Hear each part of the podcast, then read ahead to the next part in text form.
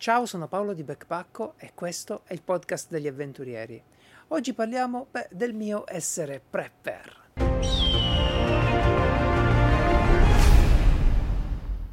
Vi do il benvenuto al Backpaccocast, il podcast di Backpacco. Potete trovare Backpacco ovunque su tutti i social, su Instagram, Facebook, Twitter, su backpacco.it, quindi non perdiamo altro tempo e dedichiamoci al tema del giorno. Sento di dover iniziare questa puntata sul perché questo episodio, perché interessarci del mondo del prepping. Beh, innanzitutto perché io sono un prepper e quindi mi fa molto piacere condividere con voi le cose che ho scoperto, le cose che ho eh, studiato e organizzato in modo da essere tutti un po' una società più preparata. E poi Backpack è un negozio dove è presente tantissima attrezzatura per il prepping e ho pubblicato anche su YouTube eh, diversi video a riguardo. È un argomento che mi impegna più o meno tutti i giorni, quindi vale assolutamente la pena di scoprire questo mondo. Credo poi che diventare dei prepper sia anche un atteggiamento responsabile, una buona cosa, qualcosa che mi sento davvero di consigliarvi e di cui dobbiamo discutere. Quindi avviamo una serie di puntate del Backpackcast dedicate al prepping. È un tema enorme, ci sono tanti argomenti di cui dobbiamo parlare. Oggi facciamo un po' un'introduzione, un po' come se ci incontrassimo al bar e dovessi spiegarvi perché sono un prepper o perché si diventa prepper. Iniziamo dalla definizione canonica. Un prepper è una persona che si prepara ad uh, eventi catastrofici o disastri naturali, con l'obiettivo l'obiettivo di passarli al meglio, evitarli dove possibile e questo include nella definizione canonica l'accumulo di scorte, di cibo, di acqua, di attrezzature, di competenze e tutto quello che sicuramente già sapete riguardo il mondo del prepping. Una definizione di questo tipo è davvero quella canonica, quella che, che insegna a scuola. insegna a scuola? No, non lo so. Tuttavia devo aggiungere pure la mia definizione di prepper, altrimenti tutto il contenuto del podcast e delle prossime puntate potrebbe sembrare un po' alieno. Ecco, uh, per me un prepper è una persona che si prepara ai cambiamenti, cambiamenti che possono essere anche repentini. Perché sono arrivato a questo tipo di definizione del prepping? Uh, beh, perché da un certo punto di vista il disastro, la catastrofe naturale è molto facilmente identificabile come cambiamento, come situazione che bisogna fronteggiare. Ritengo però che la vita di oggi, il nostro amato mondo moderno, sia in grado di applicare su di noi dei cambiamenti che non sono sempre facilmente individuabili con una catastrofe, con qualcosa di eh, grande e repentino. A volte è la somma di tanti piccoli cambiamenti nella tecnologia, nella, eh, nel, nell'utilizzo del denaro, nel lavoro, nella competitività, nell'informazione, questa somma di tanti piccoli cambiamenti che può trasformarsi per noi in una sfida da anticipare. Quindi ecco, credo che la definizione del prepping canonica legata alle grandi catastrofi, ai grandi cambiamenti, quelli tangibili, quelli visibili sui telegiornali, sia molto limitante. Sono invece convinto che un buon prepper sia in grado di distribuire la sua attenzione anche verso quegli eventi più piccolini che intervengono nelle nostre vite e che possono rappresentare, beh, dei pericoli. Adesso però qualche disclaimer, fatemi mettere un attimo le mani avanti perché il mondo del prepping è frequentato da personaggi a dir poco eh, strani, ok? Ci sono tanti personaggi strani. In effetti esiste una visione, una percezione molto folcloristica e televisiva del prepping che è quella legata all'esagerazione, a quello che fa più racconto, no? Quindi il tizio che si è fatto il bunker per resistere all'invasione degli alieni, il tizio che ha la macchina corazzata, ecco, quella visione sostanzialmente americana, ma non solo, eh, non solo. Ecco, questa visione esagerata del prepping funziona molto bene in televisione, ci hanno fatto i reality ma non è quella che eh, noi stiamo percorrendo nelle puntate del Backpackcast e nei video che usciranno poi sul canale YouTube. Ecco, questa visione esagerata del mondo del prepping è qualcosa che funziona bene in tv, ma ha un riscontro davvero molto povero poi nella vita reale, soprattutto nella vita reale di un prepper, ok? Eh, non lasciamoci condizionare da quell'immaginario che vuole raccontare un mondo esagerato attorno al prepping, un mondo esaltato. E di fatto, purtroppo, anche nelle community online esiste una grande cultura di queste esagerazioni che porta anche a deviazioni analitiche come i complottismi da tutte le parti. E cercare di prepararsi a qualcosa, sia chiaro, richiede dell'analisi, richiede cercare di prevedere quello che succederà. Tuttavia, se si scade nel complottismo sportivo, quello di internet, non ne usciamo più ok? Quindi sempre con i piedi per terra, mi raccomando, questo era il disclaimer che bisognava fare, così come devo mettervi in guardia da quelli che sui gruppi social si definiscono, magari da soli, dei prepper esperti. Perché? Perché fanno prepping da tanti anni.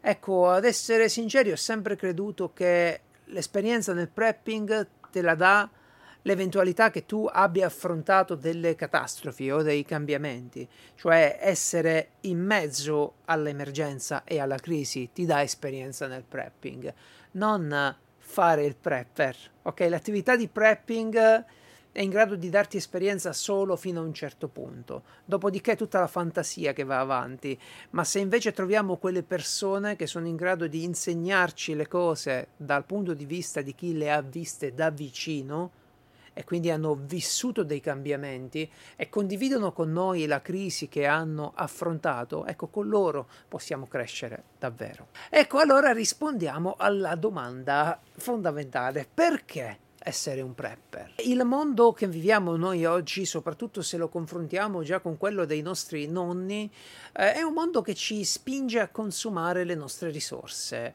Il livello dei risparmi cala sempre, le persone hanno sempre meno risparmi. Non abbiamo più neanche le grandi credenze alimentari, le grandi conserve che facevano i nonni, perché siamo abituati a prendere e prelevare da internet, dai supermercati dove ci troviamo quello che ci serve e a consumare quello che ci serve. Quindi la nostra uh, attività di prevenzione è molto molto minima in quanto abbiamo tutto, no? è tutto lì a disposizione fin quando funziona la macchina non ha senso tenere delle scorte di carta igienica, beh, l'abbiamo visto, non ha senso tenere delle scorte di pasta, non ha senso tenere delle scorte di lievito, non ha senso quasi tenere delle scorte di nulla se funziona la macchina commerciale a cui siamo abituati. È chiaro però che dipendere da questi meccanismi così oliati dal consumismo ci può portare alla falsa convinzione che tutto quello che abbiamo oggi è sempre disponibile sarà sempre disponibile. L'acqua corrente, l'energia elettrica, il riscaldamento, tutte queste risorse a cui siamo effettivamente abituati. Uh, Attenzione, non è che debba succedere un disastro nucleare, non deve succedere qualcosa di irreversibile. Spesso l'emergenza si risolve anche in pochi giorni. Però questi pochi giorni di emergenza, senza l'acqua, senza la, l'elettricità, possiamo passarli molto male o molto bene. Quindi ecco cosa può fare un prepper. Uh, spesso si diventa un prepper per uh, mitigare un po' le proprie paure e le proprie ansie.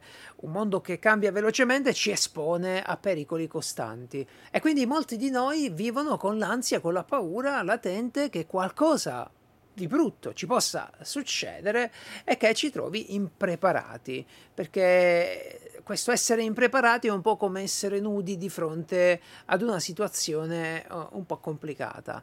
Se invece abbiamo fatto i compiti, no? eh, arriviamo lì, arriva il momento dell'esame, siamo certamente più sicuri di affrontare la sfida. E se vogliamo proprio essere pratici eh, e citare qualcuno dei grandi cambiamenti che può arrivare nella vita delle persone, ma cercateveli eh, intorno a voi e li vedrete, vedrete che succedono e sono successi. Beh, i disastri naturali sono sicuramente un grandissimo tema. In Italia ne abbiamo praticamente ad ogni stagione e disastri naturali nel mondo li abbiamo ogni giorno. Quindi questo è un tema che si spiega da solo. I disastri naturali eh, possono davvero cambiare la vita delle persone, possono mettere fortemente a rischio la vita delle persone e quindi sicuramente vale la pena studiarli e prepararsi. Eh, crisi economiche. Beh, nell'arco della vita di una persona è proprio naturale vivere diverse crisi economiche. Eh, direi che è statistico, ma è abbastanza naturale nell'economia questi cicli di crisi, questi problemi eh, beh, possono diventare crisi importanti per una persona che ha un'attività, che deve gestire i suoi risparmi, per una persona che magari perde il lavoro. Ecco, questi sono quei cambiamenti eh, relativi alla sfera economica della persona che non, magari non li sentiamo neanche al telegiornale, ma possono essere anche diretti e personali, proprio perché un problema economico e finanziario può intervenire anche solo su un nucleo familiare, dove ad esempio, purtroppo, una persona perde il lavoro. Poi c'è la grandissima area dei conflitti sociali, civili e ci aggiungerei anche quelli militari. Uh, la cronaca degli ultimi anni ci ha raccontato di quanto è alla fine facile trovarsi in una situazione terribile di guerra, in un teatro di guerra. E per quanto riguarda invece conflitti sociali e civili, senza andare a pescare nell'estremismo del crollo della società civile perché è successo quello o quell'altro, vi basti pensare a tutte quelle situazioni di agitazione politica, sociale che portano effettivamente violenza e pericolo in alcune aree anche delimitate, perché se mi trovo in un posto eh, dove è successo qualcosa di particolarmente grave, perché immaginiamo ad esempio proteste che vanno avanti per giorni, cose di questo tipo, potrebbero mettere a repentaglio la nostra sicurezza e quella dei nostri cari. Il tema delle pandemie poi era da sempre una leggenda del prepping, ci si preparava a queste pandemie, ma molto spesso chi lo faceva veniva visto anche nella comunità dei prepper un po' come un esagerato, uno che davvero dai, pure la pandemia, certo può succedere, ma quanto è probabile? Beh, l'abbiamo visto insieme, no? quanto è stato probabile negli ultimi anni avere anche una pandemia e quanto questo ha significato. E quindi un prepper cosa può fare di fronte a questi cambiamenti, a queste crisi, a questi pericoli?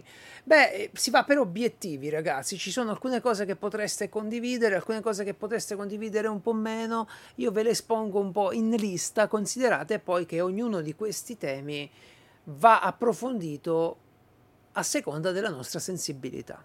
Ok?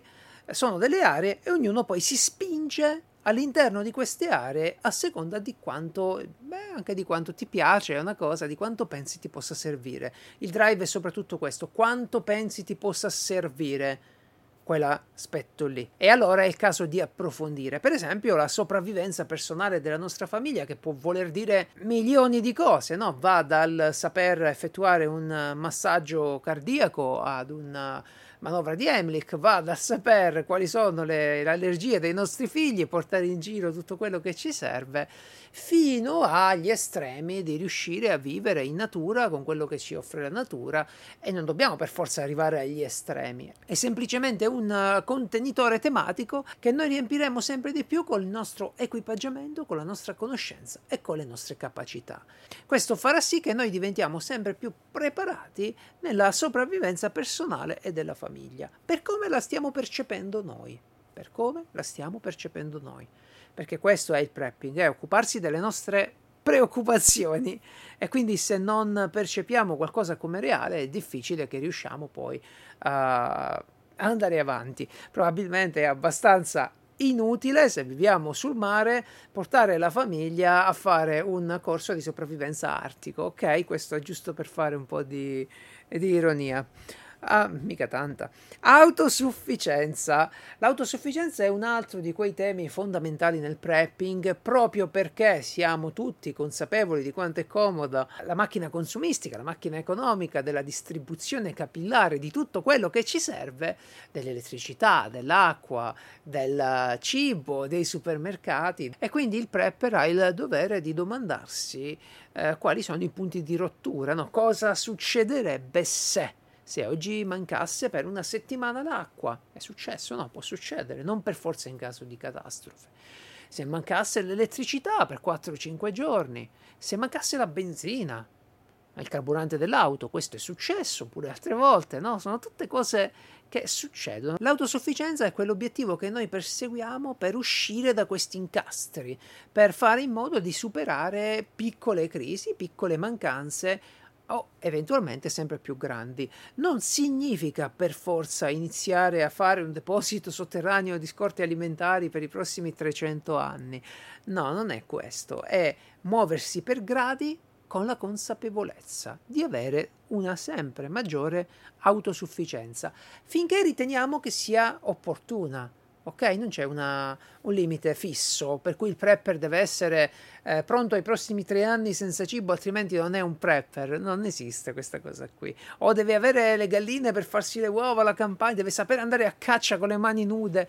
Questa è un'altra distorsione dell'internet, della TV se vogliamo, ma no, il prepper deve far fronte alle proprie esigenze, alle proprie paure, alle proprie ansie, per come le percepisce. Quindi se per me è importante avere una determinata scorta di medicine, di medicinali, ce l'avrò.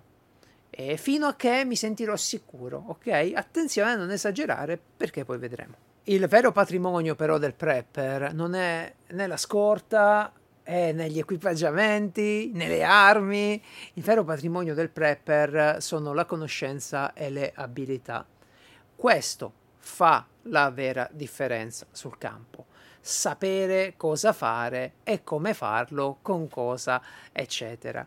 Sapere come costruire un rifugio, sapere come purificare l'acqua, sapere dove esiste una zona di approvvigionamento, sapere qual è il piano di emergenza della nostra area, quali sono i rischi idrogeologici che corriamo, questa è conoscenza e abilità. Mi raccomando, non sottovalutiamo questo aspetto. Spesso avere l'equipaggiamento con noi ci dà una certa sicurezza. Io sono d'accordo che questo sia anche vero, ma è vero solo fino a che siamo in grado di utilizzarlo e sappiamo farlo. Se ci fermiamo a comprare le cose e ad allestire una borsa, allestire un kit di fuga senza mai aver provato sul campo come funziona, ecco ragazzi che siamo davvero nei guai. E infatti veniamo all'altro obiettivo, quello di allestire dei kit. Ma allestire dei kit che significa? Significa raccogliere delle attrezzature specifiche per rispondere ad esigenze specifiche o più o meno specifiche. Ad esempio, posso allestire una borsa per l'eventualità di lasciare casa, no? di allontanarmi immediatamente da casa.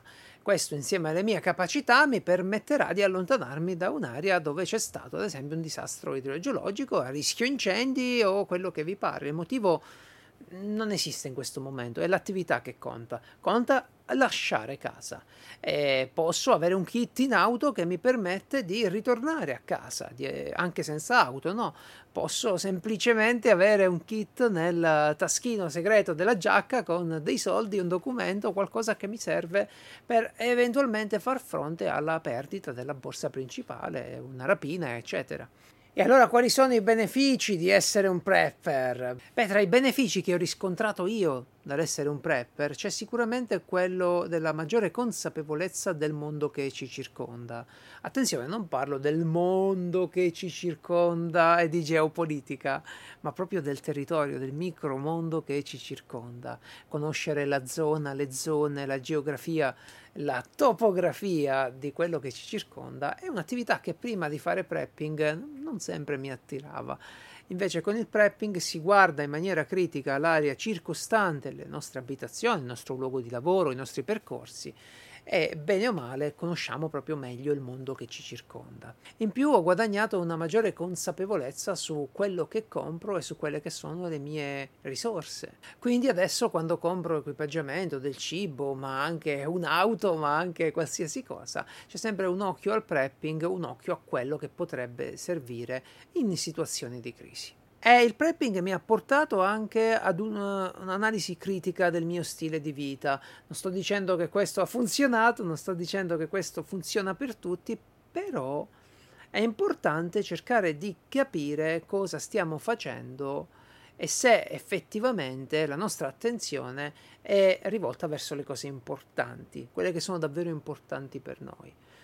Uh, il prepping perché ti aiuta in questo? Beh, perché ti obbliga a mettere in scala alcuni valori, a mettere in scala alcune decisioni e quindi questo ti permette anche di sentirti un po' meglio, no? Perché ti sei occupato e ti sei preoccupato di quello che potrebbe succedere a te o alla tua famiglia, ti senti un po' più responsabile, ti senti un migliore. Un altro grande beneficio è quello di frequentare altri amici prepper. Io faccio parte, frequento l'associazione italiana Prepper, è un ambiente sano dove si discute di prepping, è un ambiente che consiglio assolutamente a tutti. Si cresce ogni giorno, si discute, si sta tra amici, non ci sono, sai, gli esaltati, non ci sono persone tossiche nell'ambito del prepping e quindi un bellissimo ambiente. Questo è un grande vantaggio, essere prepper e poter condividere le proprie conoscenze e imparare da quelle degli altri. Attenzione però che ci sono anche dei rischi nell'essere prepper, ci sono assolutamente dei rischi. Il primo rischio è quello che si verifica quando esterniamo il nostro essere prepper senza dare il giusto contesto, la giusta misura e quindi potrebbero vederci anche parenti, amici e conoscenti come degli estremisti, come dei catastrofisti, no? E quindi questo ci bolla un po' nel mondo, nella società, poi ci, ci può fregare o meno di questa cosa, ma è sicuramente un rischio. L'altro rischio è che, essendo un mondo particolarmente florido online, si possono subire le pressioni degli altri prepper che credono di essere più prepper di noi, sempre online o comunque in ambienti social. No? Questa cosa di fare il prepper più prepper degli altri ci accompagna da, dall'alba dei tempi, è sicuramente una grande stronzata. Perché purtroppo purtroppo, purtroppo, una volta che abbiamo sconfitto, tra virgolette, le nostre paure, quindi ci siamo preparati a quello che uh, preoccupa noi, crediamo di aver risolto tutto, di aver fatto i compiti. E quindi se viene qualcun altro a parlarci di una sua paura, di una sua preoccupazione che però noi riteniamo improbabile, automaticamente quello viene scartato e, e, non è abbastanza prepper come noi, no? Perché io sono un prepper, io lo so. Ecco, nel momento in cui vi sentite minimamente convinti di essere prepper arrivati, siete caduti in questa trappola. Il vero prepper non arriva mai. Eh, c'era il famoso detto, no? più so, più so di non sapere. Ecco, più preparo e più so che non sono preparato. Mettiamola così. È importante davvero, ragazzi, conoscere questo cammino come cammino. E non ci sono certificati, e non ci sono achievement, non ci sono uh, livelli dell'essere prepper, cinture colorate che ci dicono quanto siamo bravi. No, no, è un cammino nostro con noi stessi, con la nostra comunità, ma è un cammino che possiamo fare solo in serenità. Un altro rischio ancora è che può diventare un'attività impegnativa e anche un po' costosetta. Eh sì, perché se finora eravamo abituati a consumare le nostre risorse per bisogni sostanzialmente immediati e consumi immediati, ecco che preparare significa mettere da parte, no? Magari bisogna proprio risparmiare economicamente, bisogna allestire delle scorte, allestire dei kit e questa è un'attività costosetta, ma con calma si fa tutto. Non si diventa prepper in una settimana, no? Ci vuole il tempo necessario e piano piano tutte le aree che ci interessano noi le andiamo a coprire, le andiamo ad equipaggiare, ma con calma. Ok? Attenzione anche a un altro grandissimo rischio del prepping, è quello di concentrarsi troppo su quello che potrebbe succedere, tralasciando quello che sta succedendo realmente. Ok? Mi spiego meglio, mi concentro troppo sugli scenari, su quello che potrebbe succedere, mi carico sempre di più di ansie, di paure e di cose da fare perché potrebbe succedere quello, quindi devo essere preparato e quindi devo essere preparato a quest'altro. Va bene, ma nel frattempo sto trascurando quello che sta succedendo, sia in termini ovvio affettivi, relazionali, sociali, fate voi, ma che anche in termini lavorativi e di comprensione del mondo ok? Bene, finalmente nella prossima puntata ci dedicheremo a come diventare un prepper.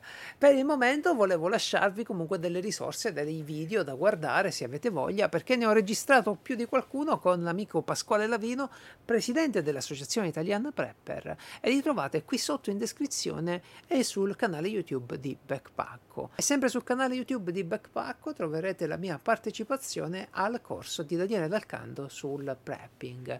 Anche quella una un'esperienza irripetibile, anche quello un momento di grandissima crescita. Bene, per il momento è davvero tutto, io vi ringrazio per essere stati con me, vi invito ad iscrivervi al canale, schiacciare la campanella se siete su YouTube, oppure a mettere un pollicione su per eh, il podcast e a condividerlo con gli amici che potrebbero essere interessati a queste tematiche. Alla prossima!